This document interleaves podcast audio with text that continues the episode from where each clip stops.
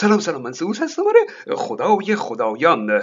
برای مراسم عزاداری محرم که واقعا باید اون رو مراسم مردم آزاری شیعیان نامید. یک فتوایی از آیت الله وحید خراسانی دیدم. فتوای ایشون این بود که خلاصه مراسم عزاداری سید الشهدا نباید تعطیل شود. ولی کن با رعایت جهات بهداشتی و آنچه که متخصصین امر توصیه می کنند خب توصیه متخصصین بر رعایت اصول بهداشتی چیه؟ اینکه مردم تجمع نکنند ماسک بزنند فاصله اجتماعی رو رعایت کنند و حتی المقدور از خونه هاشون بیرون نیان چون با خطر بیماری کرونا و بیمار کردن دیگران روبرو هستند. یک بیماری مرگبار. این یعنی توی خونه ها بنشینید و با رادیو و تلویزیون و اینترنت و اسکایپ و کلاب هاوس و تلگرام و موبایل و هر بلا نسبتی که می‌خواید بدون تجمع ازاداری کنید. اما همه می‌دونن که منظور فتوا این نیست.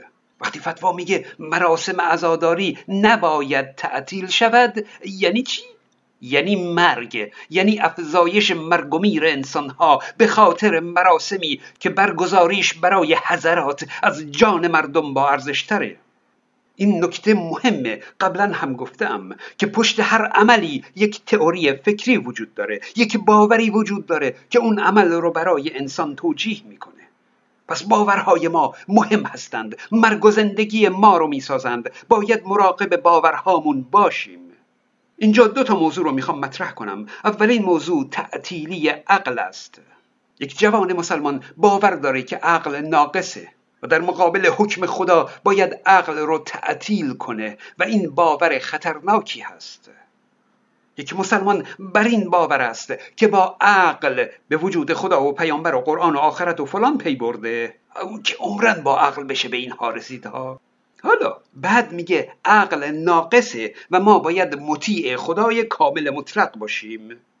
پس من باید از خدا اطاعت کنم حتی اگر خدا برخلاف عقل من فرمان بده.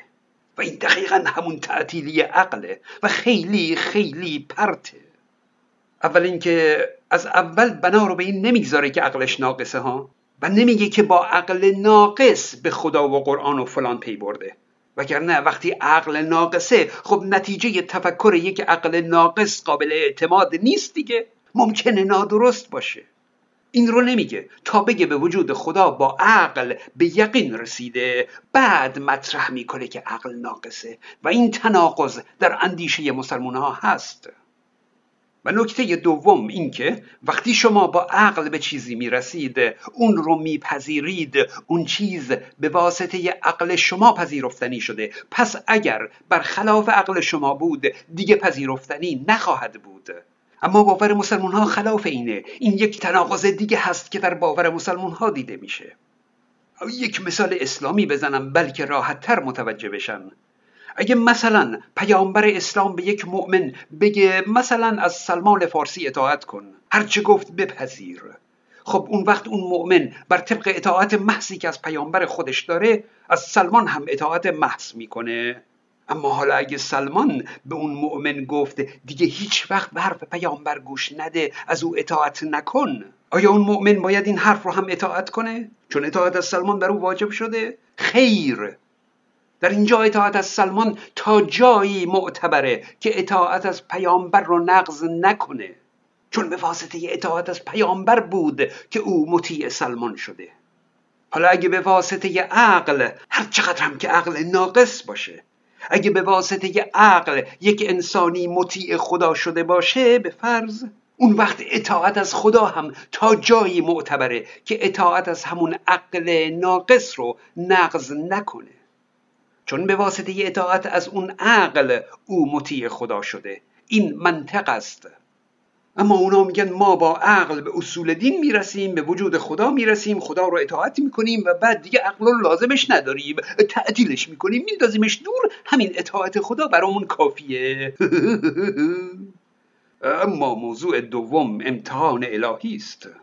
من در کتاب های درسی میخوندم که بر طبیعت قوانین طبیعت حاکم است. دانشمندان با آزمایش فلان کشف می‌کردن خلاصه این حرفا رو میخوندم. اما در کنارش هم میخوندم که هر جا خدا خواسته معجزه کرده. معجزه ای که با هیچ عقل و علمی جور در نمیاد. و باور می‌کردم چون بزرگترها با سوادترها همه باور کرده بودند. خب این تضاد در ذهن انسان هست. بالاخره قوانین بر طبیعت حاکمه یا یک نفر اون بالا نشسته و او تصمیم می‌گیره که چه اتفاقهایی رخ بده. مثلا اگه قرار یک نفر کوهنوردی کنه خب برای اینکه طبق قوانین طبیعت از کوه به در سقوط نکنه یه سری وسایل آماده می‌کنه تناب و گیره و تشکیلات با خودش می‌بره تا بر نیروهای طبیعی که موجب سقوط میشن غلبه کنه. بسیار خوب. اما اگه نه اون مثلا اسیر یک فرد داعشی هست که می‌خواد او رو از کوه به دره پرتش کنه. دیگه دنبال تناب و گیره نیست بلکه به دنبال به دست آوردن دل اون داعشی هست تا بلکه اون داعشی به او رحم کنه و از تصمیمش منصرف بشه. ارتباط می‌کنه زجه می‌زنه. اینجا دیگه موضوع غلبه بر قوانین طبیعت نیست. موضوع اینه که اون فرد داعشی چه تصمیم می‌گیره. نگرشی که مذهب برای انسان ایجاد می‌کنه اینه که قوانین طبیعت همه کشکه همه چیز تحت اراده خداوند رخ میده. نه اینکه خدا قوانین طبیعت رو ساخته یا نساخته ها نه. اینکه خدا خودش دخالت می‌کنه ولی همچین سوسکی میاد و میره که کسی رد پاش رو نبینه.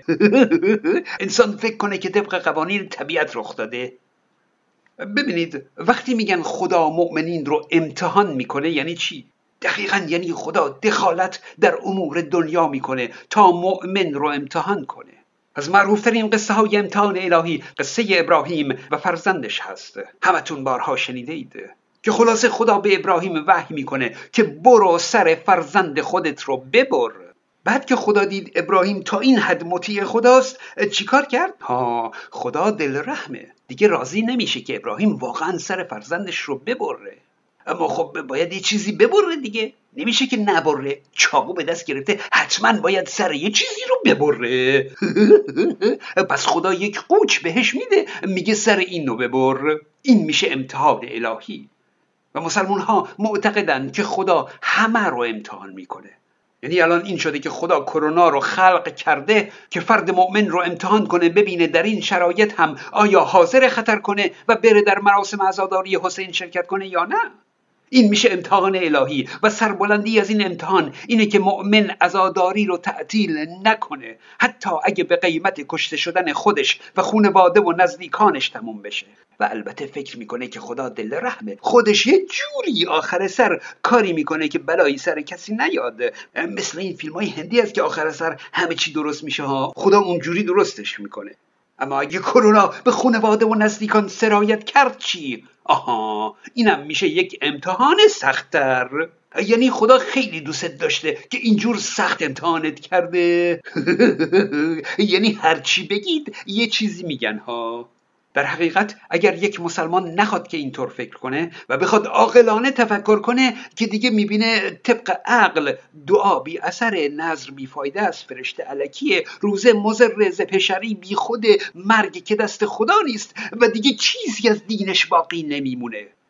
حالا قوانین طبیعت هیچی آخه این به خطر انداختن جان دیگران غیر اخلاقیه. اما برای مؤمن اخلاق هم جزء کوچکی از دینه. اخلاق هم فدای سر حسین در قصه معروف دیگری از امتحانهای الهی قصه موسی و خزر پیامبر رو شنیده اید خزر به همراه موسی در سفری که داشته یک نوجوان رو می‌گیره و او رو به قتل میرسونه. بعدا در توجیه این عمل قتل میگه این ترجمه قرآنه. و اما نوجوان پدر و مادرش هر دو مؤمن بودند پس ترسیدیم مبادا آن دو را به تقیان و کفر بکشد. یعنی خزر پیامبر از ترس اینکه مبادا اون فرزند نوجوان بعدها پدر و مادر مؤمن خودش رو به کفر بکشونه اون نوجوان رو کشت. غیر اخلاقی تر از قتل که دیگه نداریم. امروز روحانیون ما این حرکت غیر اخلاقی خزر قاتل رو این گونه توجیه می‌کنند. میگن مگه حضرت اسرائیل این فرشته مقرب خدا جان آدم ها رو نمی‌گیره؟ خب خزر پیامبر در اینجا به کمک اسرائیل رفته. کار بدی نکرده که. یعنی خیلی شیک و مجلسی میشه تمام جنایات تمام جنایتکاران رو اینجوری توجیه کرد. آخه هیتلر هم به اسرائیل کمک کرد دیگه. بد کرده. حالا چطور میشه کاری کرد که یک مؤمن به خودش بیاد قبل از اینکه خیلی دیر بشه قبل از اینکه کرونا بگیره بفهمه که قوانین طبیعت کشک نیستند و بلکه این حرفای دین کشکه امتحان الهی کشکه ثواب و عقاب کشکه وعده هوری در عالم هپرود کشکه.